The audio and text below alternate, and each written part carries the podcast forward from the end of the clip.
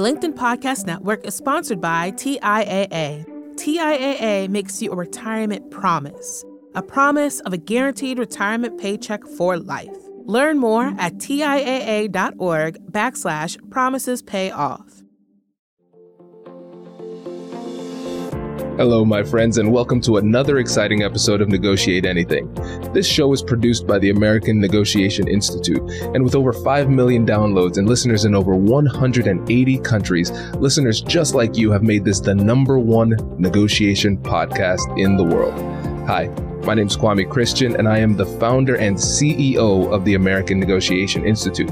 Here at ANI, we believe that the best things in life are on the other side of difficult conversations, and we are passionate about providing you with the best content that will help you to make your difficult conversations easier, both at work and at home. Lastly, I want to remind you that we offer consulting and conduct trainings both virtually and in person all around the world. Our focus is in three main areas. First, negotiation and conflict resolution. Second, leadership. And lastly, diversity, equity, and inclusion.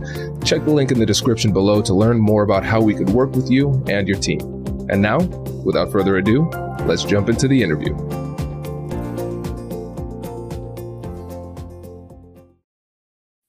Kath and Ruth, thank you so much for joining us today. We are thrilled to be here. Thank you. It's our pleasure. Yeah. So, how about you get us started by telling us a little bit about yourself and what you do? And I will pass this first to Kath and then to Ruth, and then we'll flow from there. Sounds great. Uh, again, thanks for having us. Um, my name is Kathleen Weissenberger, and I am uh, CEO of Peace at Home Parenting.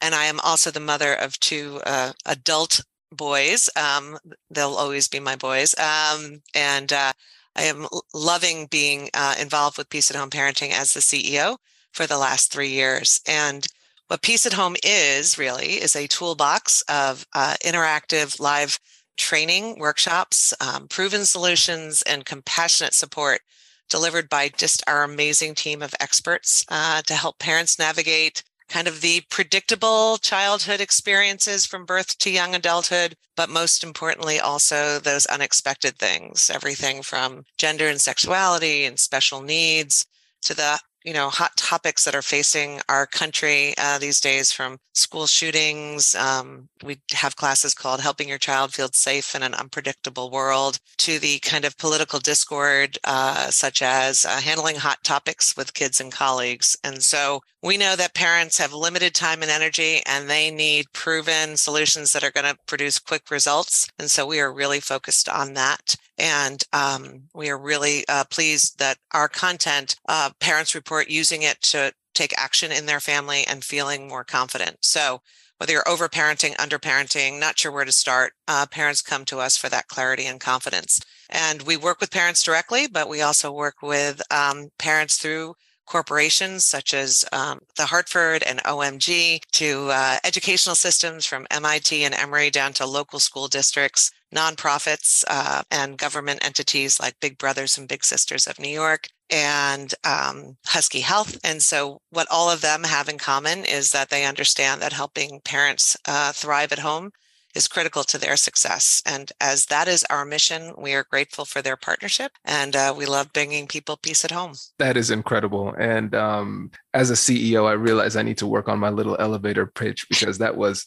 that was perfect. that was really good. Thank that was you. great. Well, thank you for the, uh, the important work that you do. And Ruth, tell us a bit more about you too. My name is Ruth Freeman. I'm a licensed clinical social worker here in Storrs, Connecticut. I've been teaching parenting education for over 30 years. And I'm a bio mom, step mom, foster mom, and nana to seven extraordinary children who bring me great delight. I was teaching parenting education at some at a corporation at Aetna, and um, this very young woman for two years was saying, "Parenting is the most popular wellness class we have. You've got to go online." And she tortured me for two years. And I kept saying, no, I have to see people's faces. No, they have to work in small groups. No, no, no. And um, she finally made me do it. My first class was pretty uh, flat, but she and an IT person inspired me. And then we ended up with two and 300 people on waiting lists because they had employees across the country. And there's many, many empty pockets in the United States where there's no parent support. Mm-hmm. So um, we took off. This is incredible. You know, most of the parents I know are imperfect. So I feel like a lot of parents could use this. Our motto is progress, not perfection, Kwame. It's hopeless. Just just interview my daughter. She'll tell you all the imperfe- imperfections of my parenting. You're not allowed to talk to our kids. So I love it. No, this is this is great.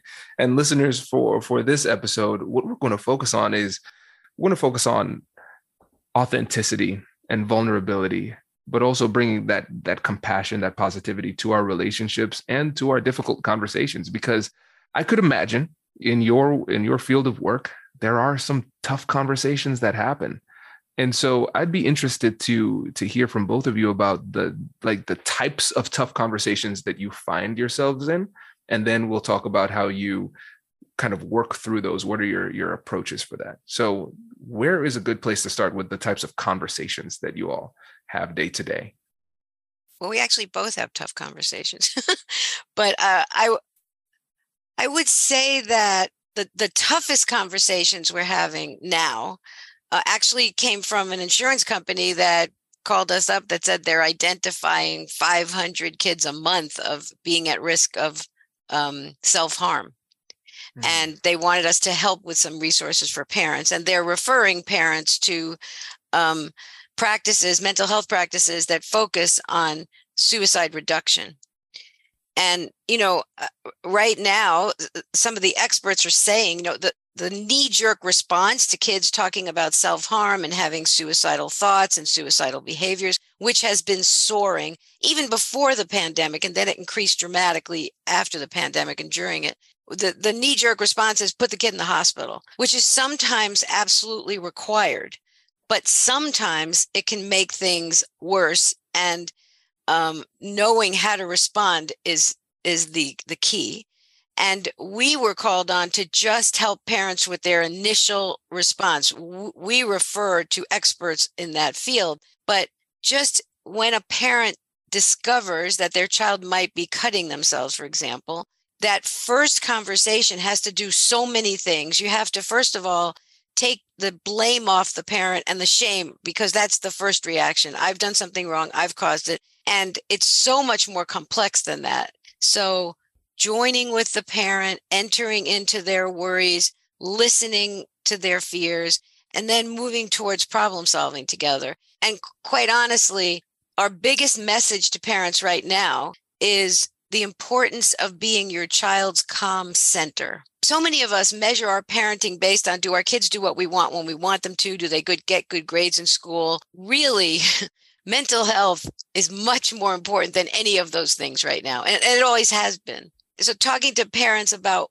what's important without them feeling bad that they didn't know that before they were talking to us that's one of the biggest challenges. None of us gets a blueprint. So it's just that research is so developed, we can translate it and give it to them in manageable messages, but you have to deliver it in a way that you're joining with the parent and problem solving versus I'm going to fix you because you haven't been a good enough parent, which is a complete illusion.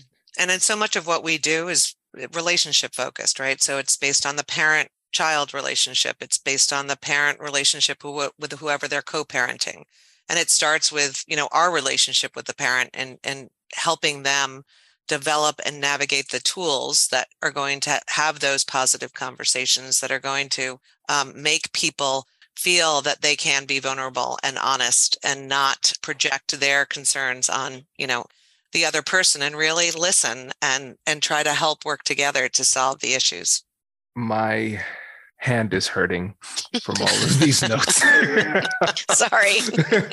This is so good. Well the one of the things that I, I like so much about this approach of uh, of the way that you interact with the parents is that it's, it's the listeners of the podcast would identify that is really similar to the compassionate curiosity framework. So with the compassionate curiosity framework, we acknowledge and validate emotions. We get curious with compassion and then we use joint problem solving working with the other side collaboratively to to solve the problem using future focused problem solving. And so what you said ruth is you take the blame and shame of the parent you try to take that out of it and then you work through those emotions with them and then you work to move toward problem solving. And I think in a lot of these situations of distress, what we try to do is we say, there is a problem, I'm solving it now first and that's it. And it shows that we don't have a full understanding of what the real problem is because if we run to like solve the problem i'm uh, listeners i am aggressively using air quotes as i say solve the problem. Here we inadvertently create other problems that are more problematic than the original problem just exacerbates the issue. So i, I really love the, the approach that you're using here. Does your company invest in professional development training if you believe that your team would benefit from a negotiation workshop, all you need to do is go to our website, fill out the workshop request form, and then we'll set up a time to chat. These workshops are completely customizable and we've done them all around the country. Negotiation and conflict resolution skills are beneficial across all professions, but they're especially useful in procurement, purchasing, sales, sourcing, and contract management. Our calendar is filling up quickly, and we even have some workshops scheduled for next year. If you think you might want one, I'd suggest reaching out soon so you don't miss out. Check out the link in the description to learn more, and we will be right back after this. The LinkedIn Podcast Network is sponsored by TIAA. In the last 100 years, we've seen financial markets swing, new currencies come and go, decades of savings lost in days, all showing that a retirement plan without a guarantee, quite simply, isn't enough. So, more than a retirement plan, TIAA makes you a retirement promise a promise of a guaranteed retirement paycheck for life, a promise that pays off. Learn more at TIAA.org backslash promises pay off.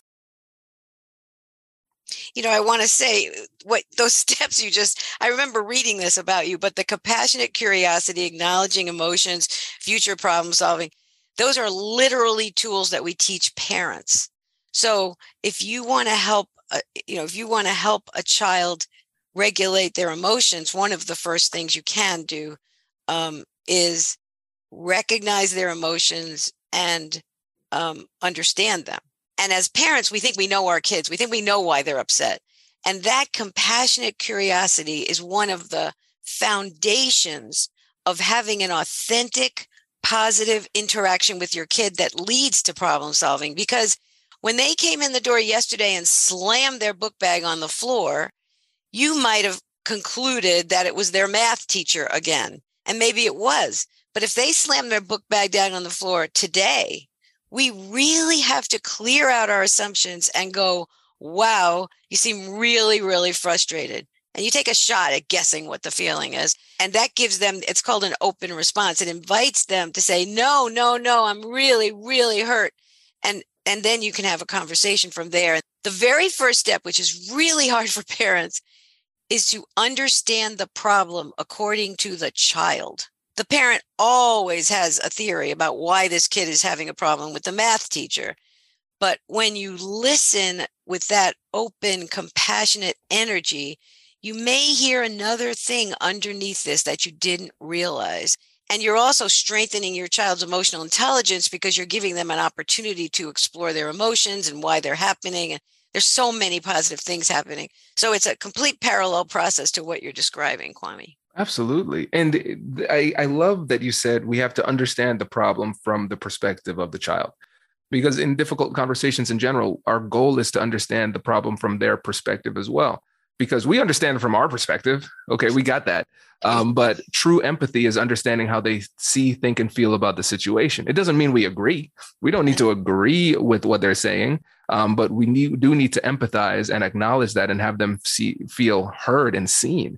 And uh, what you said was was brilliant. You said, as parents, we think we know what the problem is but let's zoom out to us as professionals and practitioners as well because a lot of times we, we might say i've been here before i've seen it all before as, so as practitioners we may think we know what the problem is and what we have to recognize is that again the goal is compassionate curiosity but a lot of times we don't get to the the, the curiosity part right. because we are not humble enough to accept the reality that they might see the situation differently from us and we have to be able to truly believe like i might not know everything so i do need their assistance in order to get me to understand it from their perspective so i, I really love the like the, the the ethos you're bringing into this approach often when i do a consultation with a parent the first thing i do is a quick genogram I want to understand their relationship with their parents. I want to understand their parents' relationship with their parents. I just want a general trend and and ethnicity and culture. Just a I can do it in seven minutes with somebody. And because once you hear all that, when they start to describe the challenges in the family and you ask, How have you been handling that? You can put their responses in a context. So I just was talking with a dad, and he was describing how his father never really realized his potential and he was often depressed. And so this father, now he's talking about his father, um, was so disappointed in his son because his son wasn't a perfectionist like he was. This father did everything he could to make his dad happy and to accomplish everything his dad never accomplished. And he can't understand why his son is not devoting his entire life to making his dad happy. So he's very critical of him and negative, and now they have this problematic relationship. But it's really that father's perception of the father son relationship that's based on his history. So if I can hear that with a lot of care and get you really loved your dad and you really believed that getting all A's was the way to show him love, and maybe your son loves you in a different way, that's compassionate curiosity. And that's helping dad see himself as good, not as a negative authoritarian, which sort of flashed through my mind also, but isn't really helpful. You know, it's like understanding, you know, what's the motivation let's dig deeper into that because I think that's really important. Because in a lot of these difficult conversations, we're going to be confronted with somebody who might be demonstrated behaviors that we find abhorrent for one reason or another. And sometimes it feels as though empathizing with somebody who sees the world so differently and approaches things so differently is almost like, let me use a technical term here yucky. Very yucky. and so, how, first of all, why should we take the time to empathize and understand with people whose behaviors might be yucky to us? I'm going to give you a pragmatic reason. There's a lot of reasons that, you know, if you want peace on earth or peace at home, you have to take in the other person. That's that, but that's not the pragmatic reason. The pragmatic reason is, from my point of view, you can ask Kathleen, I'm kind of a zealot, like I'm on a mission. Okay. So when you're a zealot, you know, my I don't know, 30 years ago, I declared that my mission was to eliminate aggression visited upon children in their homes. And behind everything I'm doing is still that 35 year old mission of, you know, it doesn't help to yell, scream, threaten, criticize, judge, compare. It harms children. Now we know it harms them neurologically and physically, but it harms children. So while I'm a zealot, at the same time, if I can fully understand where that other person is coming from, I can have much more influence to achieve my mission. And that's, and in a way, you can look at that as power, which I always think is a bad word, but we can't influence each other or learn from each other if we don't understand where the person's coming from. And that takes time. And I think the other thing, you know, when we put together this hot topics, you know, handling hot topics with your kids and colleagues, specifically when it came out with the Roe v. Wade decision, it was theories and principles that are applicable to both. And, and I think that that's your point is that whether you're talking to your kids, often those self care principles and those self value principles where you want to be a calm center, where you want to you know be able to be curious and listen and without understanding that you don't have to change your opinion but we need positive ways to communicate with each other and to lower our stress levels.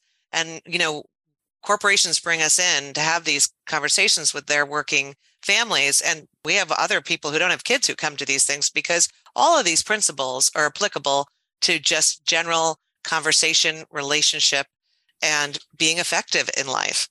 Agreed. Yeah. and I, I, love that we started with a pragmatic response, right? Because um, one of the things I said in in my first book, Finding Confidence in Conflict, I talk about compassionate curiosity, treating people with respect, those type of things. I have a section called, But Kwame, what if I'm evil? and, uh, and it was just pure pragmatism. I'm like, even if you're evil and you don't care, this is why you should still do it because it's more effective. I, I just want to say many parents ask that question because sometimes they just want to, you know, be be aggressive with their children, I'll say. But, you know, as a therapist, one of the principles is human behavior is always logical, but you just have to be patient enough to find the reasons behind the behavior. And honestly, you know, people come in to my office, they do you know online coaching and they're describing things they're doing in their relationships that are mind-boggling and that but they know it. They're saying, I can't stop yelling at him. I can't, you know, whatever.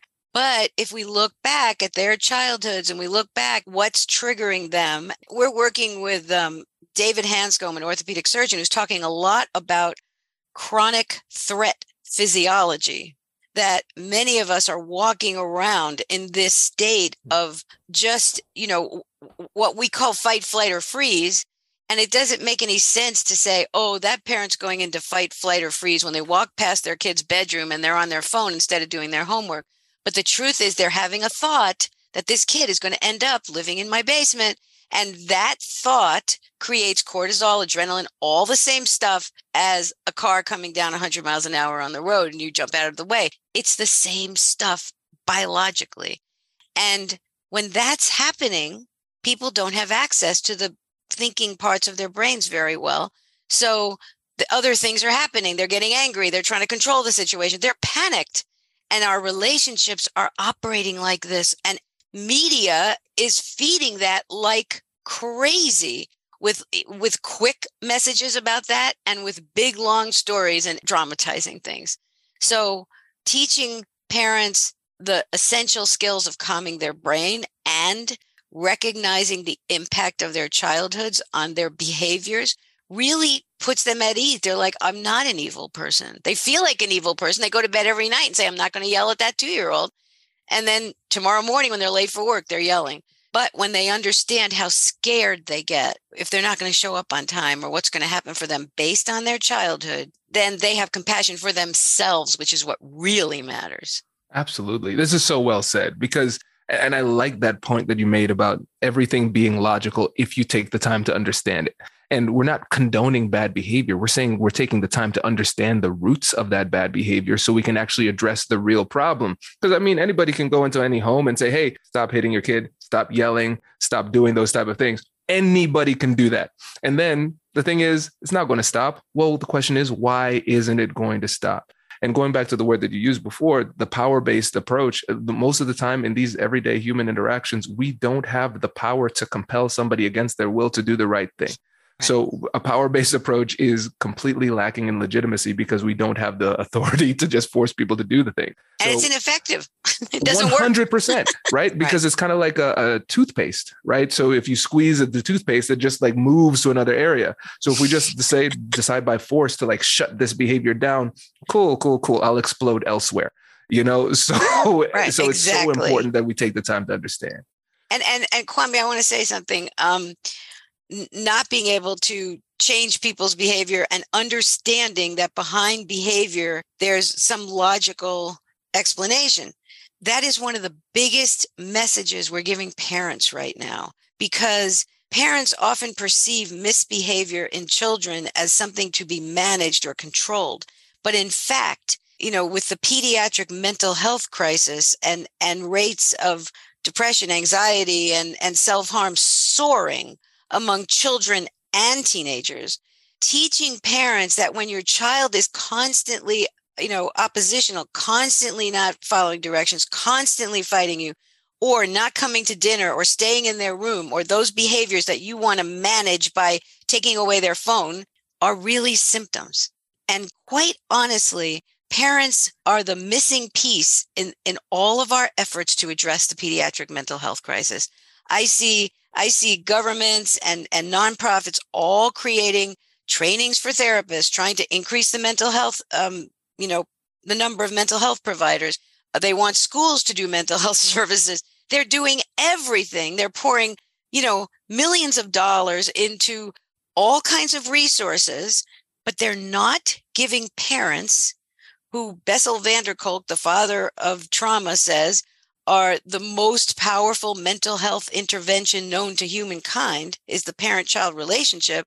They're not giving parents the tools they need. We're not born recognizing that a kid screaming and yelling might have an unmet need behind it. We just want them to be quiet and and you know we'll do whatever it takes.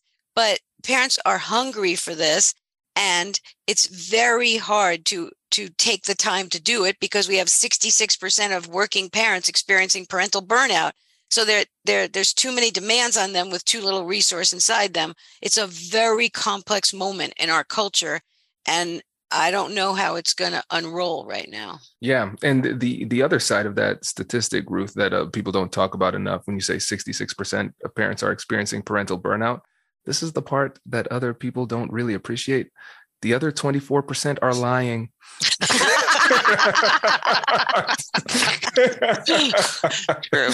Yeah, it, it is I've a, never met a parent that didn't say that's me. That's me. And I'm like, exactly. Who are these twenty four percent?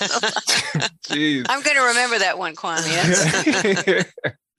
And, and so before we go, I, I want to make sure that we're leaving parents with some tools here. So parents and professionals, because I, I feel like if if you can start to manage your emotions effectively at home, it becomes a lot easier to do it elsewhere. So what would you say are the the key tools that parents need in order to to be there and be that calm center for their kids?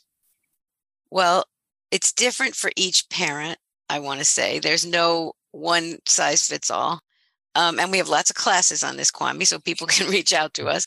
But um, one thing I want to say is that there's a new book by Mona Delahooke called Brain Body Parenting. And that book really talks about the neurobiology of kids. And she points out that kids have different ways of calming down. And as parents, we often use our way of calming down to calm the kid down. So I feel better if somebody talks to me in a soothing voice. But my granddaughter, if if she goes off to her room, she goes to her room, she slams the door, and in like two minutes, she's calm. She needs space. So some parents are kind of trying to move in, get their kid, you know, take a breath, take a deep breath, and but really the kid needs space for their brain to calm down. Some kids calm down with action and noise, some kids calm down with quiet. So for kids, we have to be observers and see and even talk to them when they're not upset and say, you know, what else? what helped you calm down before when you were so disappointed that we weren't going out? So we talk to the kids. And for parents, it starts with attunement to your own physical sensations. Many of us are just walking heads we're not noticing that our chest is tightening up while we're talking to somebody. So it's noticing your physical sensations and having a brain calming practice that you do every day so it becomes a reflex. For me, that's diaphragmatic breathing. If I'm stressing out in a meeting or something, I'm going to take deep breaths down to my belly. My shoulders will go down, my voice will get quieter. That's mine. And I do it every day and I'm really good at it. Now it's a reflex. If if my husband starts to be an idiot, um, I take a deep breath automatically. so so I, I think that everybody, you know, we have teachers that specialize in this and they say, and mindfulness practices are great. Um, but we just say find that practice, do it five minutes a day, become expert at it, and call on it. That's the most bare bones simple answer that I have we like to uh, remind parents, you know, that old airline adage put your own oxygen mask on first, right? So take care of yourself um, because you're going to be better for your kids, your partner, and anybody else you come in contact with. And I think, you know, the whole idea of curiosity and listening, there is power in being quiet sometimes. And I think that that's important. And then I think one of the things that we all have to get back to real fast is joy and playfulness and we all have to be a little wacky and a little fun and just remember what that's like to be like with each other and our children and uh, and i think we'll all get there together i love this could not agree more my friends well both of you thank you so much for coming on the show this was incredible if you see i have just not stopped taking notes throughout this entire thing this, this is great before we go just remind the listeners about how they can get in touch with you and learn more about Peace at Home? Sure. So you can uh, find us on the web at peaceathomeparenting.com. And you can always email us at solutions at Peace at Home Parenting. Um, and we'd love to hear from you and, uh, and connect. So thank you. Congratulations! You've just joined an elite club. By listening to a full episode, you're now officially on the Negotiate Anything team. So, welcome aboard. What most team members do is they subscribe to the podcast because that allows them to automatically get the latest episodes of the show. The best things in life lie on the other side of difficult conversations. Keep learning, keep practicing, and keep getting better. Your relationships will improve, your career will soar, and you'll have the confidence you need to get the most out of these crucial conversations. Again, thank you for joining the team. We're excited to have you, and I will see you in the next episode. I'll catch you later.